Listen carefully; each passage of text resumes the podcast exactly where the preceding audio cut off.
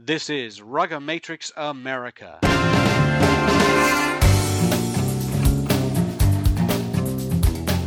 Hey, welcome to the show, everybody. This is Alex Goff, editor in chief of RugbyMag.com.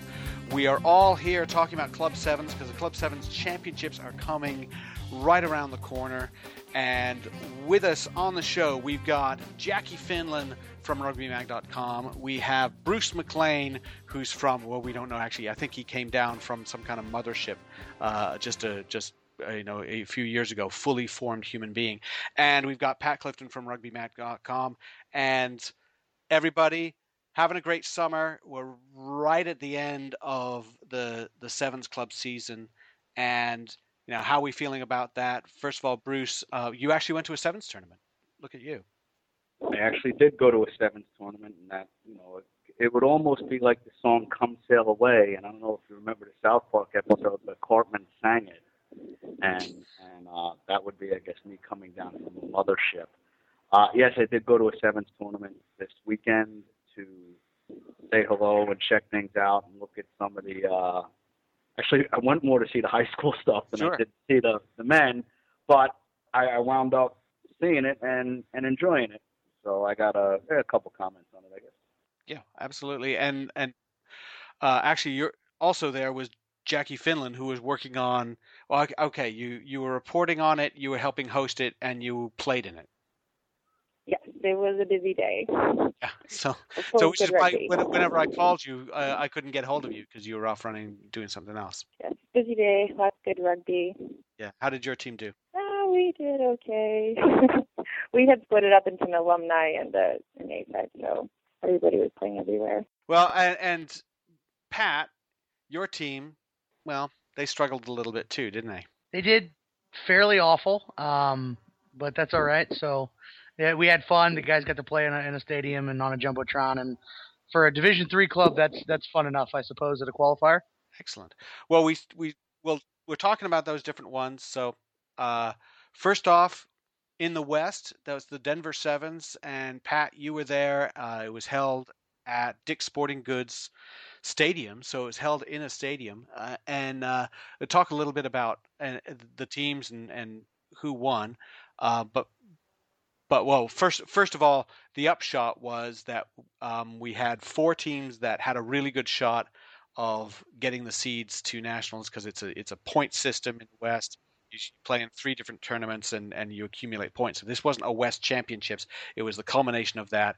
And in the end, uh, Denver Barbarians won, and they ended up with the most points. So they're the number one seed, and they defeated the Kansas City Blues, uh, who've done very well. So those are your two seeds from there. Um, and and while talking about um, what you what you saw and what you liked there, Pat. I also curious about the crowd. You you have this this uh, event in a big stadium.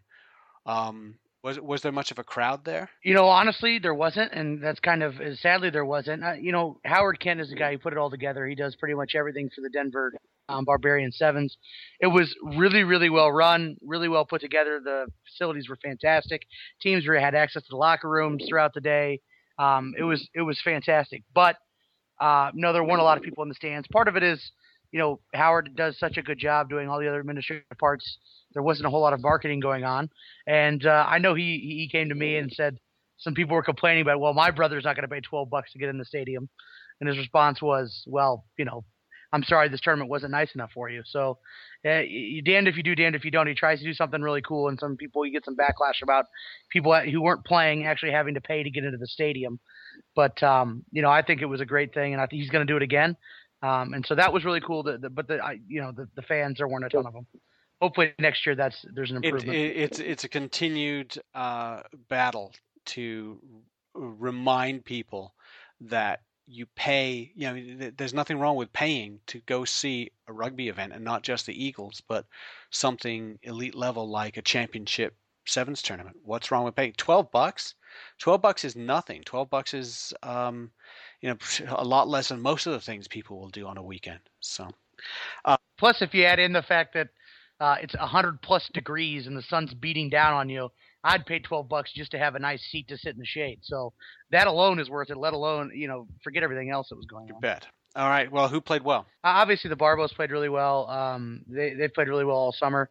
The Kansas City Blues have kind of come from nowhere. They they were in a string of I think 11 straight qualifier wins um, before they lost in the final of the Barbos. Uh, they also won a tournament down in Tulsa between between qualifiers. So both of those guys played really really well. Glendale had been playing good. Um, though they added in three guys pretty much straight into the starting lineup who hadn't played all season because of injuries.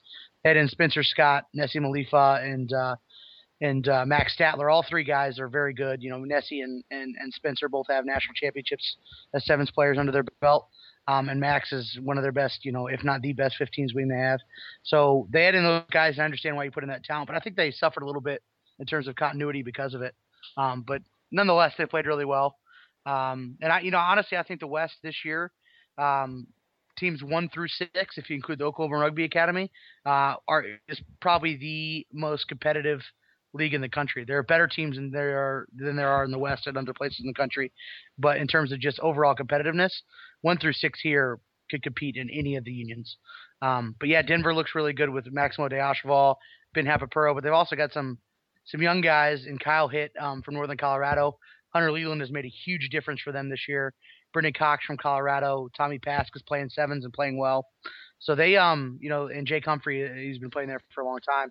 The biggest addition is Taylor Howden. That guy was uh, one of the linchpins on the on the Belmont Shore championship team last year.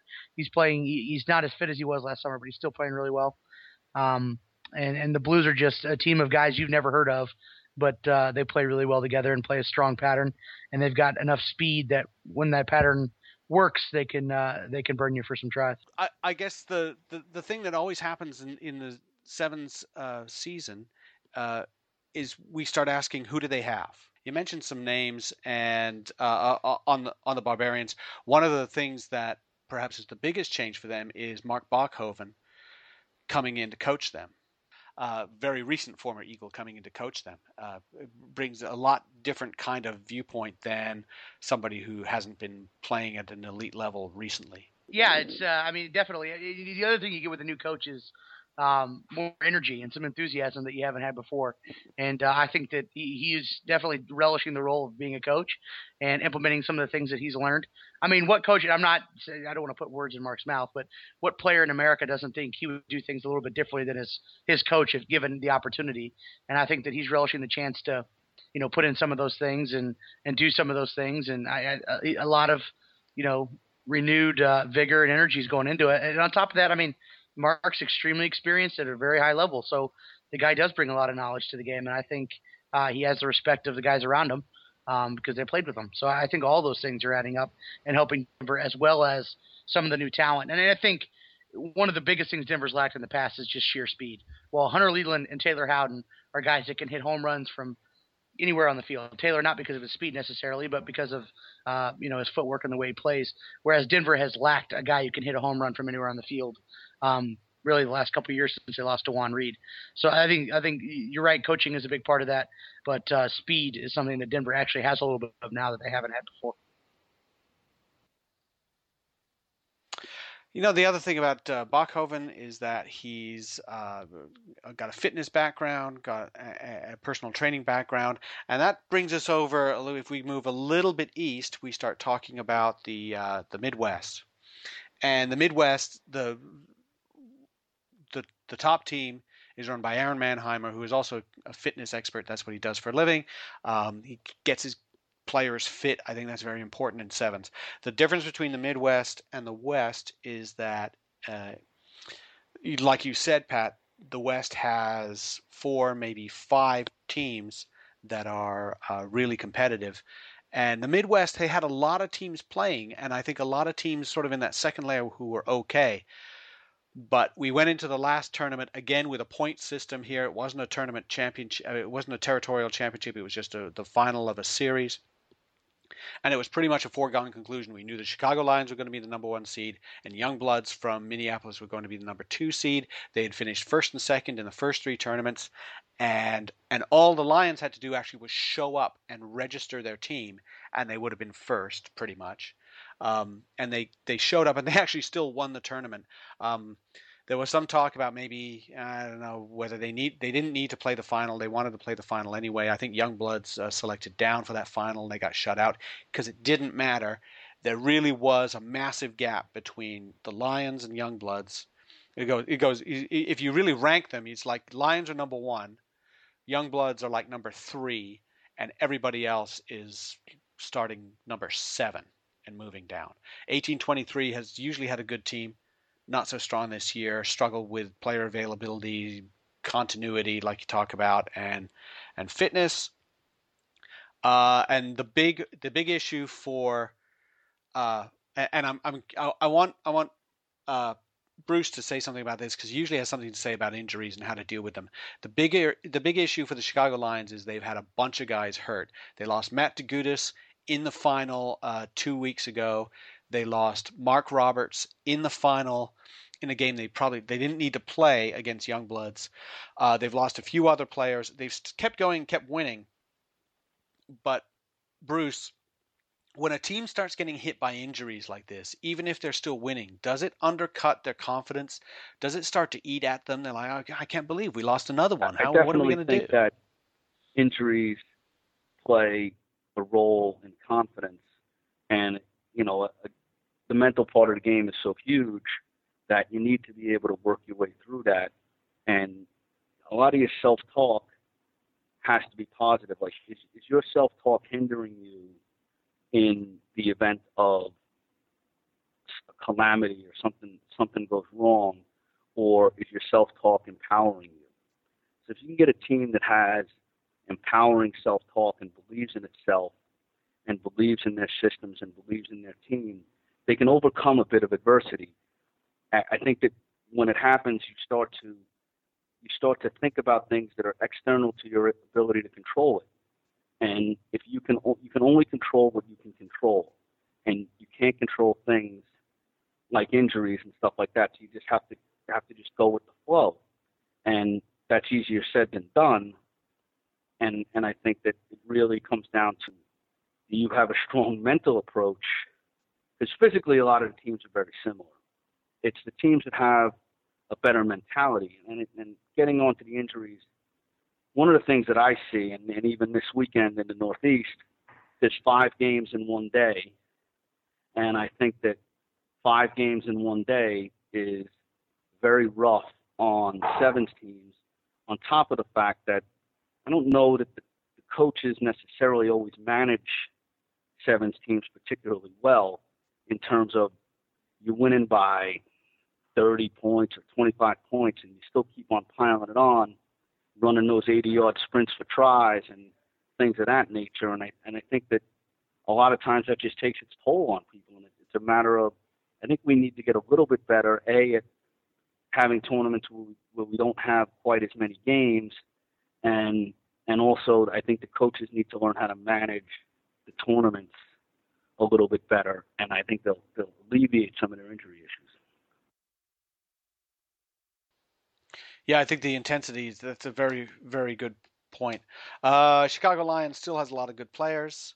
Uh, Rocco Mauer, uh, um, Eddie Blumel was saying he's playing with a lot more confidence, and I think that something we saw Rocco Mauer uh, when he was really great was he he saw a gap. He, he made a decision he would take it. He has a really nice grubber kick and chase. He was using that. But then when he got on the, the USA team, he felt a little bit like uh, worried about making mistakes. And the mistakes he made were usually sins of omission, not doing things that. Um, not not taking charge. Uh, Max Naruski, young Max Naruski, playing well. Eddie Blumel uh, playing uh, well for them. Also, um, J.P. Eloff has been uh, superb. I'd love to talk more about the Young Bloods, but they never call me back, so uh, I'm not going to uh, really talk about them. Um, you were at the Northeast, Bruce. Uh, Jackie, you were also there, uh, and, and, that one was a territorial championship. Uh, Old Blue and NYAC had sort of been trading successes through the season. Old Blue, I think, won two, and NYAC won one, and Old Blue ended up winning. NYAC came second. Um, and and I and I guess apart from Middlesex, Middlesex really pushed Old Blue and uh, almost beat them in the semifinal. Really, nobody else was pushing. So, Jackie, first of all, Um, do you feel like it was really Old Blue and NYAC and the rest, or did the the rest of the teams feel like they had a shot? No, I definitely agree. It was the Old Blue and NYAC show, and Middlesex is definitely right in there. They played NYAC during pool play and lost by eight points, so it really was um, just wait until the semifinals to see how it was going to play out. And uh, yeah, Old they they played NYAC. Blue and NYAC played to uh, played it really close at halftime. They were tied, um, and then they just kicked into gear in second half and uh, scored another three tries in the second half, and it was pretty much all they wrote. What was it? What was the difference? Well, they were. I think they were a little more. Um, they were more sure in their tackling and their in their contact area. They were able to wrap up NYAC, so they couldn't get the the offload and keep continuity going. And uh, once they all uh, committed to that kind of strategy, that really suffocated um, NYAC's attack. So, so Bruce uh, NYAC often uh, a, a, a, performer at national championships, um, but they struggle to get up to that upper echelon. Um, what did you What did you see from from NYAC, your club, this weekend? Well, first, Middlesex put in a pretty admirable performance against against NYAC and Old Blue, and actually they were down two in the semifinal to Old Blue and had to kick a goal from about 20 yards out in front of the sticks, and they ran it. And I, I talked to Josh after the game. I was like, "Why did you run it?" And he just said that the guys were tired and that's what they wanted to do. So I mean, I, I probably would have taken the kick on the bell and taken a chance at it, but you know, so that that could have turned the whole tournament on its head. With with NYAC, uh, they had they had basically played with Al McFarland had to go to work, so he missed the final.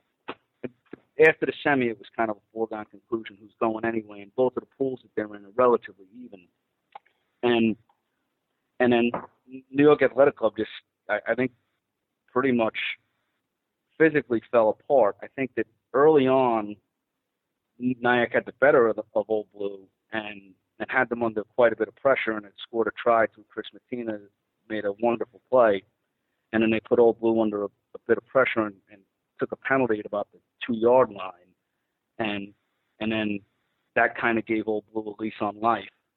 Then late in the half, Max Levine took a quick tap penalty instead of just kicking it out and and ending the half on a seven on a seven uh, seven nothing lead, and we wound up turning over the ball and Old Blue scored. And I think that that just kind of got Old Blues Jets going, and and and the New York Athletic Club team essentially physically fell apart in the second half. They just didn't have any. They really were not a threat in any way, and and I think that going into the Nationals, you know, part of the and I've discussed this with Tom Rooney and Al Caravelli is that a lot of what happens to us, or my team in particular, is when we have a successful Super League campaign, we tend to have a pretty crappy sevens campaign because a lot of the guys are beaten up and, and just not really interested in playing. And if they do play, they're kind of half-hearted for the first month. And then they try to, you know, they try to rock up and get into it. And, and the fact of the matter is, there are some really good sevens teams who take it really seriously, and and who are very well prepared, and and and our coaches prepare, and but I, our players aren't necessarily as uh, haven't necessarily been as fully dedicated as perhaps they had been in the 15 season, and I and I think that that plays a large role in it. And that's not to say that they, take away anything from their effort, but a, a lot of things we, we rely quite a bit on college kids and and, and former Xavier kids and things of that nature to to carry us through. And, and, and, and many times we're just, you know, we're, we, we, where we wind up is essentially where we deserve to be. We are, you know, we, Pat has seen us play several times during the season, and and you know the biggest criticism of the New York AC teams is that we don't have any yep, jets. That's right. You have no speed, and in in sevens, you kind of gotta have you gotta have at least a couple players who can who can score from 50, 60 yards, and and we don't necessarily have that of we have guys who can do it against poor teams. We don't have guys who can do it against elite teams. Yeah, I I I. I I, think that's I think that's a big thing on, on AC certainly, and and uh, perhaps the other thing is that you've got you know, the AC-15s team. Uh, your your second row, back row is has often been really really strong, but I, I don't think of those guys as being ones who who turn around and say I'm going to go play prop in the sevens team, and so you don't necessarily have a lot of uh, height plus speed plus experience that uh, you know a team like Denver might have. Yeah, I, I mean Neil Neil McMillan took a concussion in the previous week. He wound up diving on the ball, and the guy had fly hacked it. It was not a dirty play in any way, but you know he got kicked in the head and was and was pretty loopy on his way down to the life camp.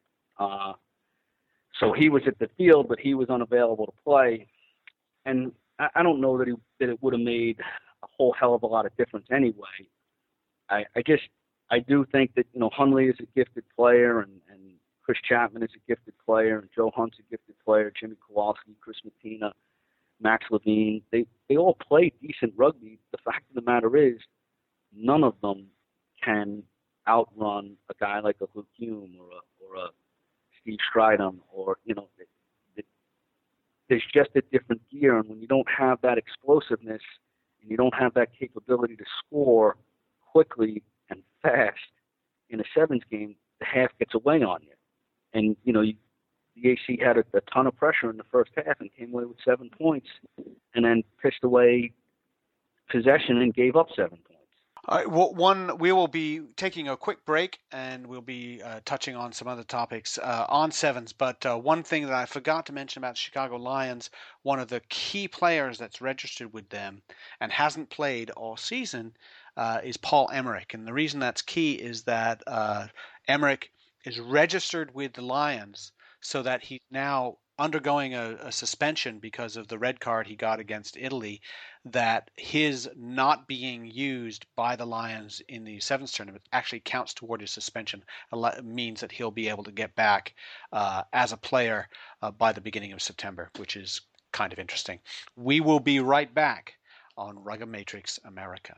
Hey fans, go to rugbyimports.com for all your rugby outfitting needs. Whether you're kitting out your team with our American made jerseys, stocking up on training supplies, or just getting a new pair of boots. Rugby Imports has all you need for on the field and off. Go to rugbyimports.com. Okay, we're back on Rugby Matrix America. We were talking about the Club Sevens Championships, and we just uh, uh, signed off on the, the Northeast Championships, but also at the Northeast Championships was the Northeast Women's Championships. And um, we didn't have the massive weekend that uh, um, we had f- f- in the men, where you know we, we had seven territories decide uh, champions or or seeds to nationals. Uh, this uh, in one weekend. The only the only area where we didn't where they decided something early was in Hawaii, where uh, the the Tamailea Lions qualified some time ago. But for the women, it's been trickling in a little bit differently. But Jackie, you were there for the the women in uh, Northeast. Yes. Um, what did you see there, and and what also happened uh, elsewhere in the country? Well, akin to the men's tournament where NYAC and Old Blue dominated, it was the Boston Belles in New York who pretty much shut out the rest of the field, and they saw each other in the final once again, which, which is what they've done all season. But the Belles, they just really dominated the entire match. Um, I know New York, they were only really playing nine, ten players top. They had a really like a really short bench. Um, players like Amy Daniels, uh, Danielle Miano just like ran circles around them, and it ended in like a 42 to seven win. Um, so they are definitely the strongest team um, in the Northeast without question. And New York actually forfeited their seed to nationals. So the Falcons, which is another all-star team like the Belles from the Boston area, they're all college kids. They'll be they finished third, so they'll be taking the second seed um, out of the Northeast. Okay, so so why did why did New York uh, decide not to not to go? They just didn't have the wherewithal, whether the money, the players. They experienced a bunch of injuries this summer. That's why they only had nine, ten players eligible. Um, they just knew they, they were going to rest up and get ready for the fall. but they still wanted to finish. They still wanted to place at the Northeast Championship, so they didn't roll other people in. So they kind of, I mean, by that final game, they were really beat up. All right, so and and that's that's just sort of a harsh fact of the fact it's an amateur game. So, um, and then in the in the Midwest, uh, I believe it was Chicago North Shore, which really wasn't much of a surprise because they've had so many players who played for the Eagles or are potential Eagles on that group. Right. They had North Shore and Youngbloods, which is a first year team for the women's side. Uh, they've been seeing each other in the finals all season. They had a three series uh, qualifier, and they had played. They've been trading wins back and forth, but then in this final, this final round, they you know put almost 50 points on them in the final. Um, so yeah, you have a lot of big players there. Christina Mastrangelo. Mastrangelo, yeah. She's um yeah she's their their big player there, and she really drives uh, that team. You have younger players like Christian File, who's made a big impact uh, moving out to Chicago, and uh, yeah, they. I mean, the young bloods though, given a little more time, being like this, is their first year. They have people like Christy Ringgenberg, Sylvia Broughton, Stacey Bridges. They have the makings of a really great team, but um, I think it's just the first year jitters that is causing some inconsistency. Uh, Ringenberg still probably the best sevens, one of the best sevens players in, in the country, uh, in the world possibly. I, am big fan of hers. Um, okay, so so th- that's that's from your Midwest, and also in the Mid Atlantic. Now the Mid Atlantic, uh, I was reporting on a little bit. It's kind of odd because um, they actually didn't play the final because they were, uh, in the Mid Atlantic uh, and we'll talk a little bit about, about that on the men's side as well. The weather was horrible. Uh, pouring, pouring with rain. They had several weather delays because of lightning. Uh, they had to move the finals. They actually had to interrupt the men's semifinals in the middle of the games to move them to a to an artificial turf stadium, and had to wait for a, a kids soccer tournament to finish so that they could play it. By that point, the women had finished their semifinals and were looking around and saying, "Okay, we can stand around in the rain for another two hours." or we can face up to facts. So they all got together. It was Nova 1, Nova 2, which is a separately registered uh, team, interestingly enough, uh, Philadelphia and the DC Furies. They all got together. They looked at the results and came to a consensus. Nova 1 was number 1, DC Furies number 2, Nova uh, 2 is number 3, and Philadelphia number 4. Philly stays home. The other three go to nationals. So um, that's uh, I would think that's pretty much how people will feel about it. Nova has already they won the first national championships. They are still loaded with athletes. Yes, they're led by um, Eagles Lauren Heck, Beth Black, Erica Cavanaugh, all people who've been on the Seventh Circuit this year.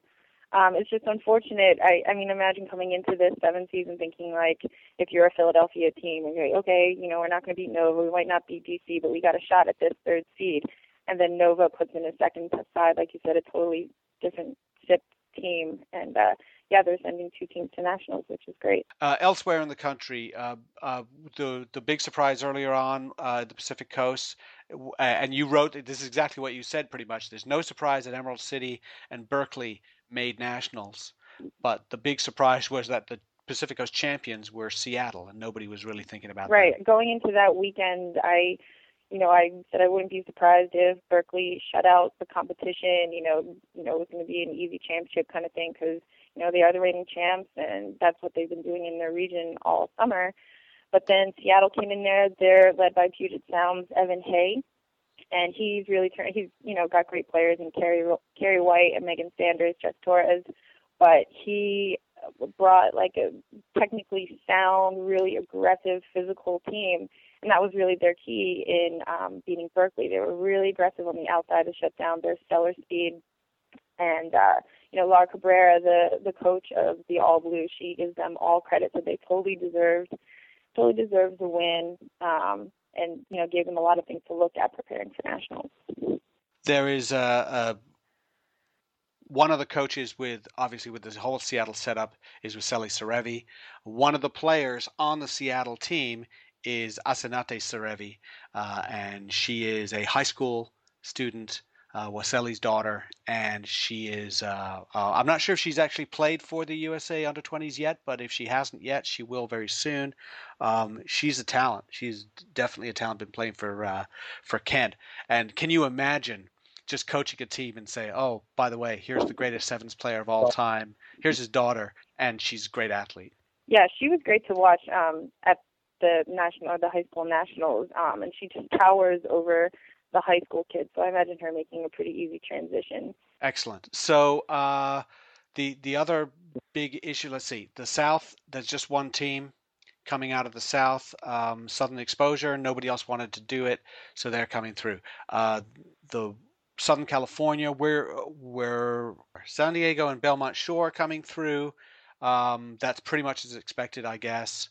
Uh, and the big and big question about what's coming through in the West: Are we going to get teams from the West at all, or what's going to happen there? Yeah, I'm thinking that nothing's happening with the West and possibly the military teams because right now USA Rugby is reshuffling the brackets. They were supposed to be announced yesterday, but they're still pending. Um, so. Okay, so so that's and that, that's the the growing pains of this tournament, and I and the the reason we're and, and if you're listening and if you're like Bruce and you're saying why are we talking about women's rugby, there, there's a, there are a couple of reasons for this. First of all, uh, this is all laying the groundwork, and the reason I wanted to talk about this uh, was that uh, if we're if we're going to win an Olympic medal, we have a, probably a better shot right now with the women's team than we do with the men's team, which means we have to nurture and help uh, the sevens game among women. It's still very young among women, other than all star level, but club level and getting people moving up. That's one thing. And the other thing is is is how it's organized because there's still the we, we've got it going properly now with men's rugby, where you can basically rework your team from 15s to sevens because it's a totally separate season. You can start a whole new club for sevens because the club is I mean it's a new season. Why can't you start a new club for a new season? Women, the women did that from the beginning. And what we're seeing now, you you mentioned some what we call all-star teams. They're just they're just sevens clubs, right? Jackie, that I mean Boston Belles is a sevens club. Falcons are a sevens club. Southern Exposure, sevens club. It doesn't it doesn't really matter that they didn't play 15s. Um, and, and it just seems like the women cottoned onto that a lot faster than the men did. Yeah, and I think it's important in the women's sphere just because of sheer numbers. The young bloods, for example, they um, it's the the Amazons, the Valkyries, Menagerie, and then even Yu Men who are all playing on this team. So where there were four teams that didn't have a serious or committed um, seventh team playing in the summer, they just you know cherry picked the the players who were serious. So you didn't have to go back if you're a summer player and wonder if there was even going to be a sevens team playing. Um, so it was kind of necessary. Well, especially in the Midwest because um, they they had to get a qualifying system together this year, and this is how they started to fill the gap. And and people who argue about how this is put together should remember that when you start a 15 season and you get new players, don't don't you want that?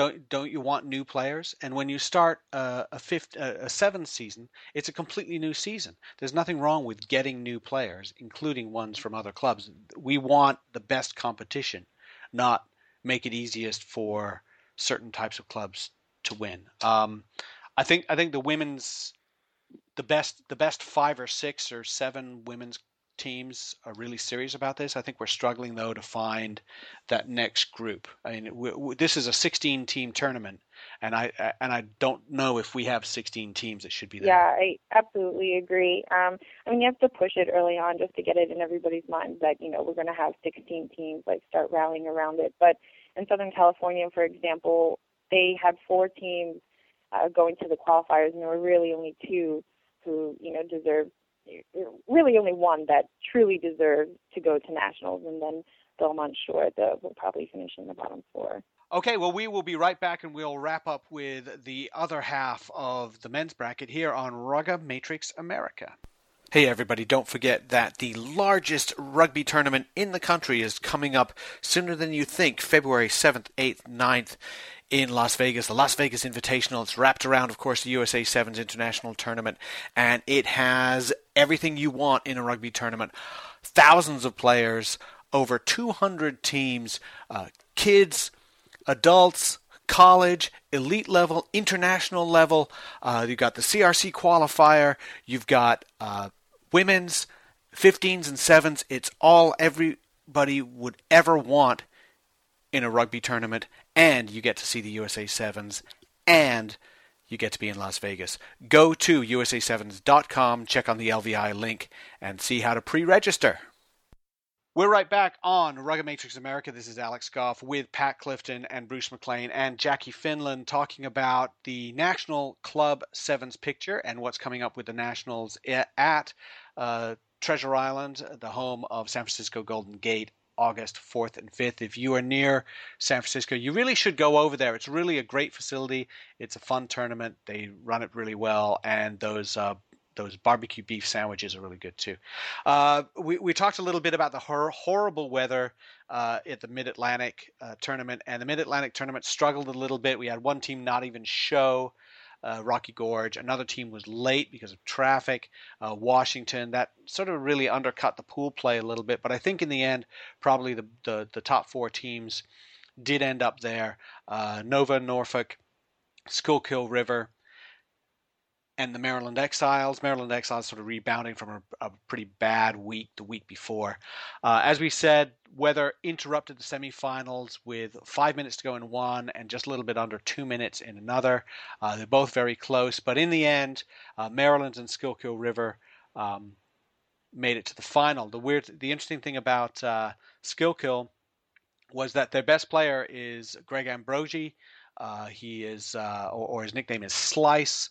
He injured himself. He didn't play in the previous tournament, and he was uh, cleared to play for this championship, but he didn't take the field through pool play. He didn't take the field until 26 seconds left in the semifinal game. With the game tied, he got the ball once. He went the length of the field, scored the winning try, and went and sat down, and that was it for him. Um, but it was enough. It got them into the final, and then they uh, Schuylkill defeated the Exiles to take the top seed. Um, I don't think at the moment, and Pat, uh, Bruce, if you've if you've seen them or you, you you get the scuttlebutt, I don't know if you agree with this. I don't think Schuylkill River is as good this year as they were last year. I I don't know if that's the case. I, would say the Mid Atlantic's better this year than they were last year. I mean, the Mid Atlantic last year was essentially pretty awful um, outside of Schuylkill River, and I think um, you know Schuylkill adding Gareth Jones, sure that's just a name, um, but it's a pretty good one. Um, so no, I wouldn't count Schuylkill out. Uh, you're, you're saying they're not as good. Do I expect them to get all the way back to the final? No, I think they punched a bit above their weight last time, but um, I have no reason to believe that Schuylkill is not pretty darn good. All right, well, it's kind of I don't know. It's kind of the same thing. I, I think the Marf the Marfu competition was good. I like that, but I, I am just yeah. I don't think that they're going to make it to the final. I think they're going to be, and maybe maybe it's more it's a steeper hill to climb this year. I don't know. Um, the South, that's always a big question. The South had their championships. Uh, I uh, really didn't see an awful lot of, of these teams, but um, in the in the end, Atlanta Old White was one of the teams I thought was going to uh, do something. They ended up finishing third. Charlotte was uh, just blew through everybody early on and looked completely untouchable, which was interesting. But in the end, they lost to uh, Daytona in the final. Now, Daytona, the thing about Daytona is that um, you know they they really they kind of struggled in um, in some of their earlier games, but they've been playing a lot of tournaments and they have some very good players. And one of the players that I really like, and be interesting to see how he does at nationals, is Perry Baker. Uh, he's been around for actually quite a while. He's been around for five or six years, and I remember him when he was about 18. He's tall and he's got a lot of speed. He's a guy they use on the restarts, and he's certainly one of those danger guys that if he catches that restart uh, on the run, he could just go and score immediately. He's a good player, and I think you know if he's matured and he's filled out a little bit and he's a bit physically stronger, he could be somebody somebody uh, puts on a list somewhere. Uh, it'd be interesting to see um, how they do. But Daytona came out of that one. I think they're good. Um, they might struggle going uh, a little further deeper. Uh, we've saved the two regions, perhaps the strongest regions for last, in my opinion. Um, Southern California, uh, Pat, I know you've been reporting on these uh, these guys a lot. Uh, Old Aztecs. This was another point series one. It wasn't a championship. Old Aztecs won uh, the tournament, and that confirmed that they won the whole thing. Um, finishing second in the series was Belmont Shore. Belmont Shore was defeated, was was upset by Santa Monica in the quarterfinals, and had to win their way through to finish fifth to make sure that they made nationals. But they did do that. And um, what what was that comment, Pat, that you had when we ranked the sevens teams? And the first time we ranked them, you put in the comment next to Belmont Shore, lost tons of talent ellipses tons and they did they they lose, lost huge amount of talent and yet they're still second in southern california and then right behind them OMBAC and santa monica tied and OMBAC got the tiebreaker because they they had a better overall points difference through the entire series and uh, and OMBAC gets through. Belmont did lose tons of talent. They lost. I mean, you look at their 12 man roster from last year's finals. They lost eight of those 12, and most of them are playing had sipped and played somewhere else in the country this year. Um, so it's not just a change of roster; it's a culture change. Uh, Belmont doesn't have the money to be bringing in people um, and flying them in any longer, um, but they were able to, you know, put together a real team of young guys and uh, and really compete. And so I think that that's uh, a statement to the to the kind of youth movement they're undergoing, um, and they've been kind of been forced to undergo. But um, I'm not surprised that they are where they are. I think James Walker. I think a lot of James Walker as a coach. I think, um, you know, when we were talking about who's going to be the next sevens coach, he was a guy that I kind of, you know, pointed at as a guy that should be. And I think that um, what Belmont's doing this year is is good evidence that maybe I wasn't off my rocker when I said that. Um, and, and they they play good defense, and they um, you know, they've got a good, strong club and a good team culture, and that's something that James is always able to do is to create a good team culture, and and that goes a long way, especially in sevens. One of the interesting things about this team is that the, the players who didn't play a lot on the Belmont Shore first team, or who who played on the second team, things like that, are now being asked to step up. Ed Pitts is is I believe captaining the team and has really become a leader. Uh, Eddie McKenna really serious. We talk. I was talking to him last week. Really started to take uh, sevens more seriously, and and that's that's helped him and he's helped the team. And then you look at someone like Mike Teo, and Mike Teo is, was a player that Pat you profiled in Rugby Magazine earlier, much earlier this year, and he has emerged exactly as as you said he would. Um, he he went he was a big player for the U20s when they won the Junior World Trophy, and he comes back more confident. He's a hooker who can play center, and so he's powerful and strong, but he's also got some speed, and he has been playing superbly for Belmont Shore. It's half, so he's a 15 hooker center wing, plays some scrum half, and and sevens is he, I mean the kid can play all over the place. He's not lightning fast, so he's not. I mean he's not going to be an international wing. He's not probably not big enough to be an international prop. Uh, but I mean the kid's still young, right? So he's on the 20, under 20 team, got a lot of room to develop. But his skills are fantastic. He's a, a tough competitor, and he's a pretty hard nosed kid. He's not afraid to tackle guys much larger than him, or and not afraid to be tackled by guys much larger than him. And he's he's got a pretty darn good step too. So yeah, Teo is um he's a big player for him. Um, and the one guy you can't forget when you talk about Belmont Shore, a guy who I think should be, I think it's somewhat of a, you know, a disaster that he hasn't been considered a 15 and 7 Eagle more often in, in recent years is uh, is Peter Dahl. I think Peter Dahl is uh, is uh, is Ryan Roundy with an accent, and I think that the guy should be considered more often. And he's an absolute stud. And just because he doesn't fit the profile necessarily with the size and build, um, I think he gets swept under the rug. But I think Peter Dahl may be the best sevens forward um, that's playing on a club team in this country right this summer. And if he's he not, is, he's he is close. excellent. He got hurt by injuries, bad timing didn't help him. Uh, but I remember seeing him play for the Eagles against Ireland in in 09, and he was he was terrific. Uh, Southern California gets three seeds, and and it was really nice to see. This is the first time in a while that Southern California has gotten three seeds and deserved it based on how good their third team was. Uh, their third, fourth, fifth, even sixth team in that region, including the Old Aztecs too, Santa Monica, Tempe, were all very strong. So it's good to see that level of competition, um, and that, that follows the theme through this whole show. Um, Marfu is stronger. The South, well, they they're leaving behind a pretty decent team in, in Atlanta, and they didn't even have Life playing this year. Uh, Northeast maybe not deep, but Middlesex still a very good team. Um, also pretty deep, somewhat deep, I guess. And the final region we were talking about is the Pacific Coast, and uh, here the big shame is that there was not a team from Utah coming through. they have so much talent and they just couldn't get it together organizationally. And um, I'm, you know, Bruce, I don't know if you have any insight into that, but because you do have connections in Utah, things like that. But how infuriating is it that you have a, a pool of talent, like in Hawaii, where they had uh, they put together a series and they're coming in with a really good Tamalei Lions team led by Ben Mamea, and that's going to be great. Why is it that Utah couldn't come up with? I mean, one team. They should come up with three or four, but why couldn't they come up with one team? Maybe they just don't want to play sevens. What? You know, I mean, I, it, it, in order for them to compete and to be in the qualifying tournaments in the West, it's not necessarily easy or cheap to, org- you know, first you got to get organized within your club and then decide who you're going to play for. And, you know, they don't really have one club that they would, you know, that they can rally around and get behind. And, and then on top of that, you need to have somebody who can organize the financing, the coaching to get it all, to bring it all together. And, and probably there just isn't the desire to pull that off. Now you can possibly see maybe BYU or Utah as a college team trying to pull it off. But I, I you know, I just don't think unless they wanted to do it through the union and have the union finance it.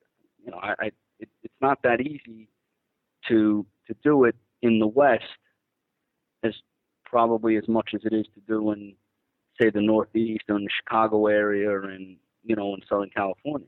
I think I think you're right. I think distance is a big uh, uh, a big obstacle, but at the same time, the speed limits are higher in Utah, so you could probably get further uh, in less time. Uh, Pacific Coast did have their tournament. The big surprise was uh, Olympic Club beating San Francisco Golden Gate in the semifinals.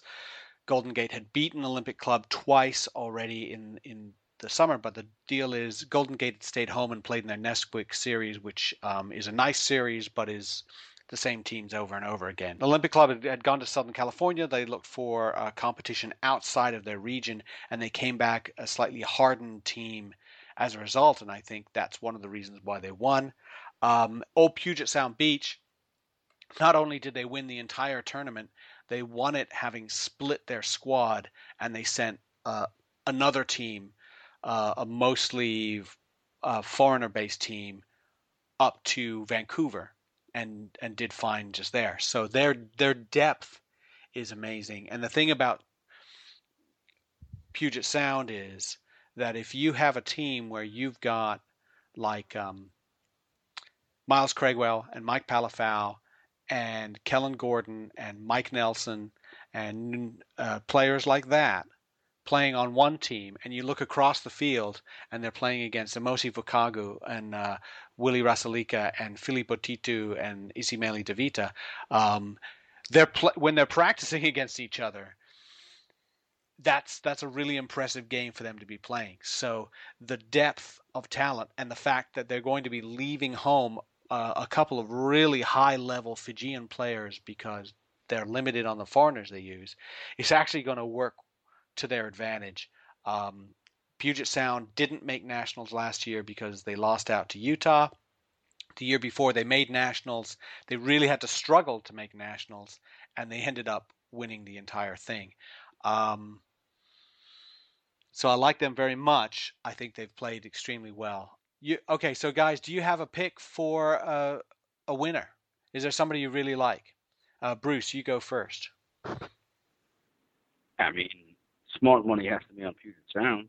They have they have speed, they have ability, they have experience. So I, I think that your smart money would be betting on Puget Sound. You know, I'm not saying that in sevens anything can happen. I, you know, I think that they'll get through pool play. You never know in a knockout round, but it would be. I would be quite surprised if if they didn't if they didn't have the ability to to carry forward and, and win a national championship. That that's what I, where I would say my money would have to go if I was betting. Pat, what do you think? I think it's Puget Sound, Chicago Lions, Olympic Club, and um, old Aztecs are the teams that really have a good shot at winning this thing. You know, don't I wouldn't completely count out the Denver Barbarians either. Um, I would say that those five are where the champion's going to come from. Um, of those five, the two that have the best chance, in my opinion, are are uh, the Chicago Lions and and uh, Puget Sound. It's really tough to say. I don't know the Lions' injury situation well enough, and I don't know if the guys from Old Puget Sound who are actually going to be on the 12 man have played together enough because you got the Serevi Selects, the Serevi, you know, G team, the Old Puget Sound, the Seattle, you know, Mariners. I I never know which team's on which one when That's a team from Seattle is playing on a team. So, you know, I don't know their situation well enough either to tell you definitively who my favorite is. And both of them have had close enough games um, somewhere along the line to where I think that uh, there are other teams that can that can beat them. Um, but I, I guess looking at the names on the paper, it's Old Puget Sound. But I definitely think it's. I, I will pick the Chicago Lions to go in a different way, and I think that they're have just as good a chance as Puget Sound to win.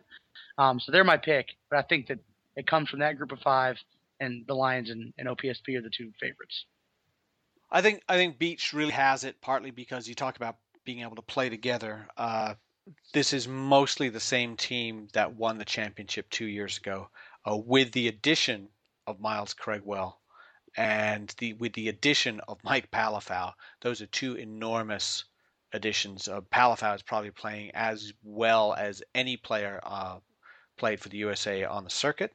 Um, I really like, and, then you, you add in a couple of other guys, Tim Stanfield, Patrick Blair from uh, from Central Washington might be interesting to see how they do. Uh, Old Aztecs, they I think they're still getting better, and I think that that was perhaps the scary thing about them is they're not they haven't really hit their stride yet.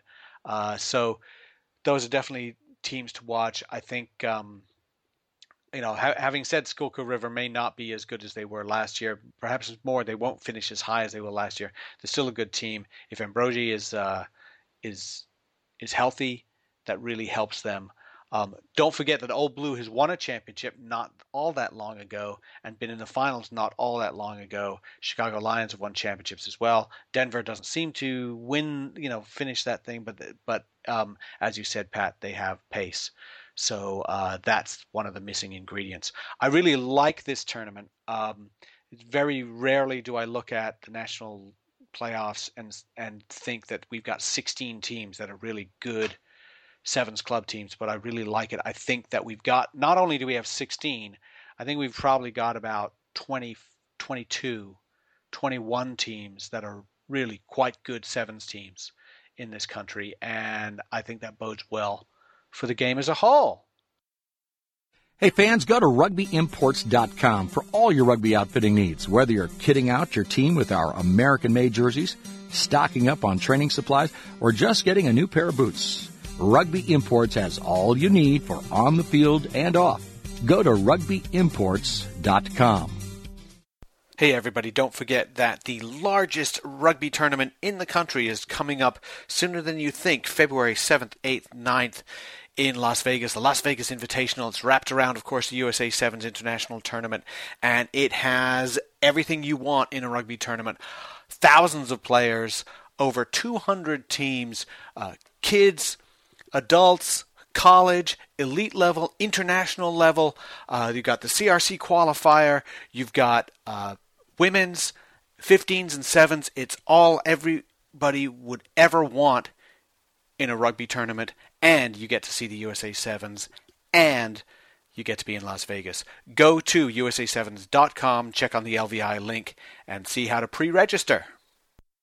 We're about to get wrapped up here, but I, I wanted to skip out of uh, sevens just for a moment because uh, we have we ha- we had the uh, two announcements this this past week of of prominent coaches stepping down.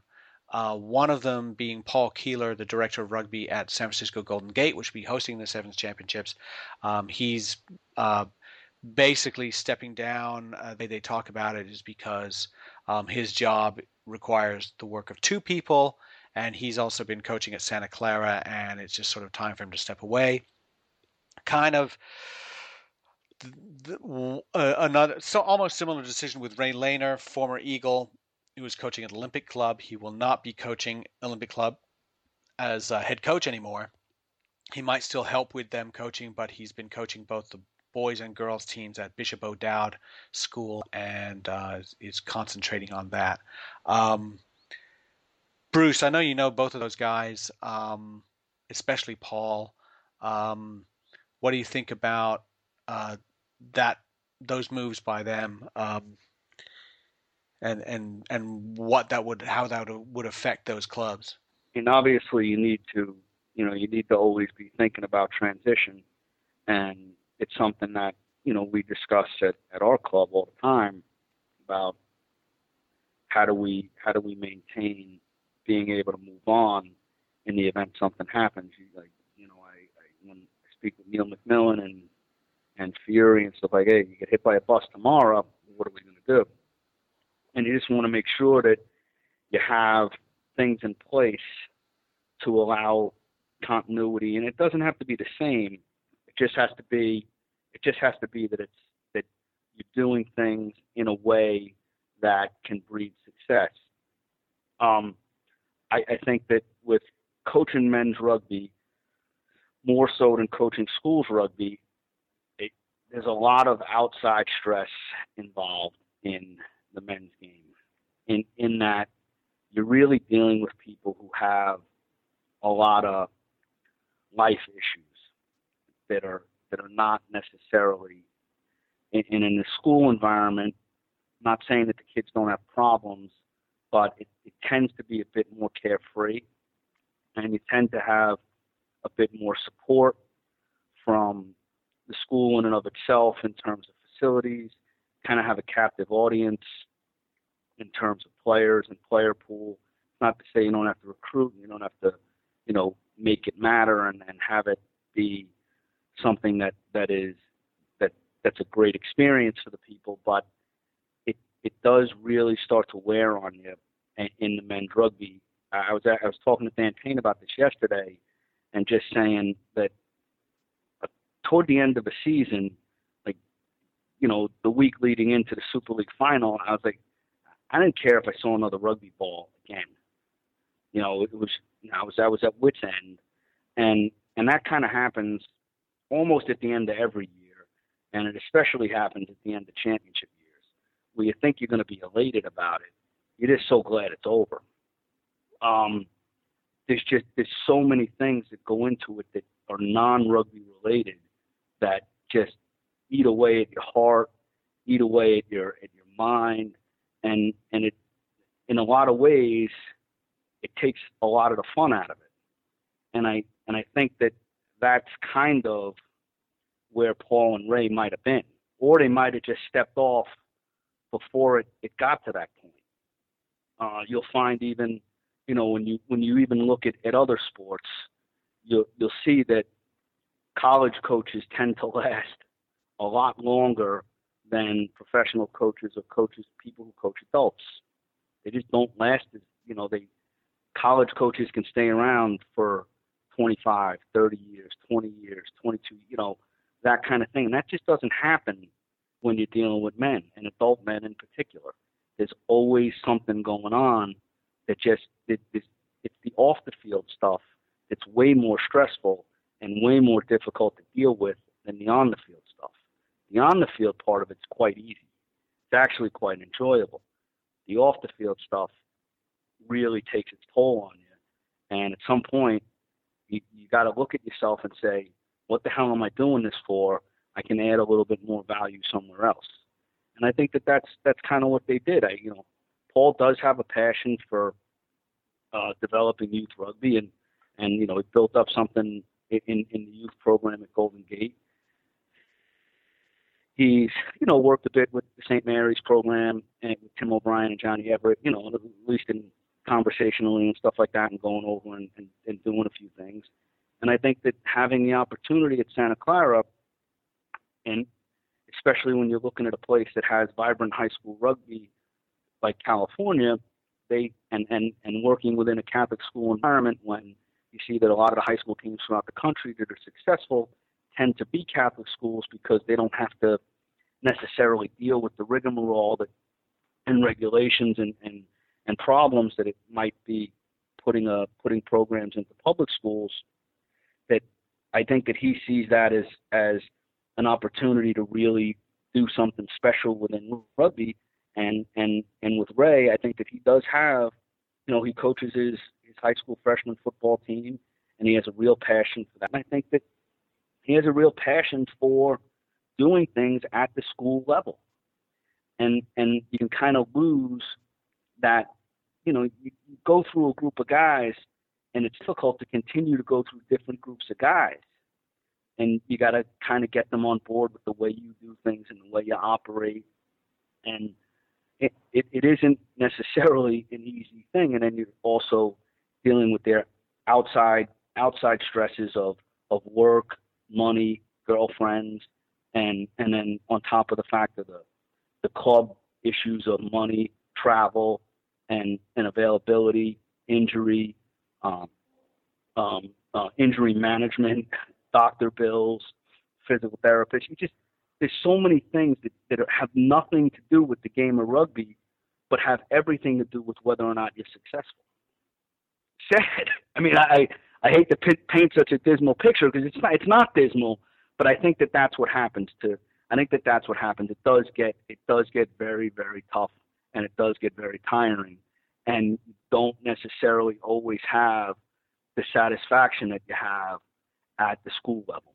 Well, the the the money issue is interesting because uh, you know you start to pay someone to be coach or director of rugby, and there's not a lot of money around and there are still volunteers and, and you still need volunteers. Just because you're paying someone doesn't mean they have to do absolutely everything. But we, we, we kind of end up doing that where we, we look at someone and uh, and just sort of throw it on them we still need volunteers and we still need volunteers at every level of the game we still need volunteers to help put a test match on so thank you to uh, Paul Keeler for the work he's done at San Francisco Golden Gate, and thanks to Ray Lehner, uh, two highly accomplished uh, coaches, and hopefully we'll see them at uh, the higher levels of men's rugby again. But it has to be r- the right uh, thing for them.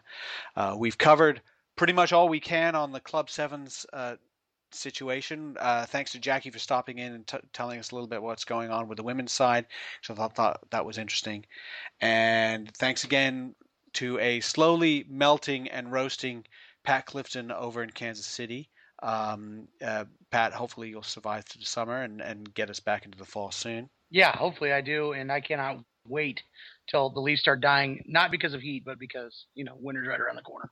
Oh, and you also get to see leaves dying, which is always good if you hate plants. And uh, and Bruce McLean, uh, thanks again. Those are good insights, and those are the types of insights that we need from you. Yeah, I mean, and and again, those are my words. That that that's not their words, but I I would venture to say that it is it is kind of that those were probably some of the factors that that played into it. Um, and I think that Pat just wants to see the leaves die so football season starts. And... That's right. Well, uh, the, the other thing being that uh, it's a good thing we don't actually get your words, Bruce, because we wouldn't be able to put them on the show. Um, well, thanks a lot uh, for you guys, and and thanks to everybody for listening. This is Matrix America.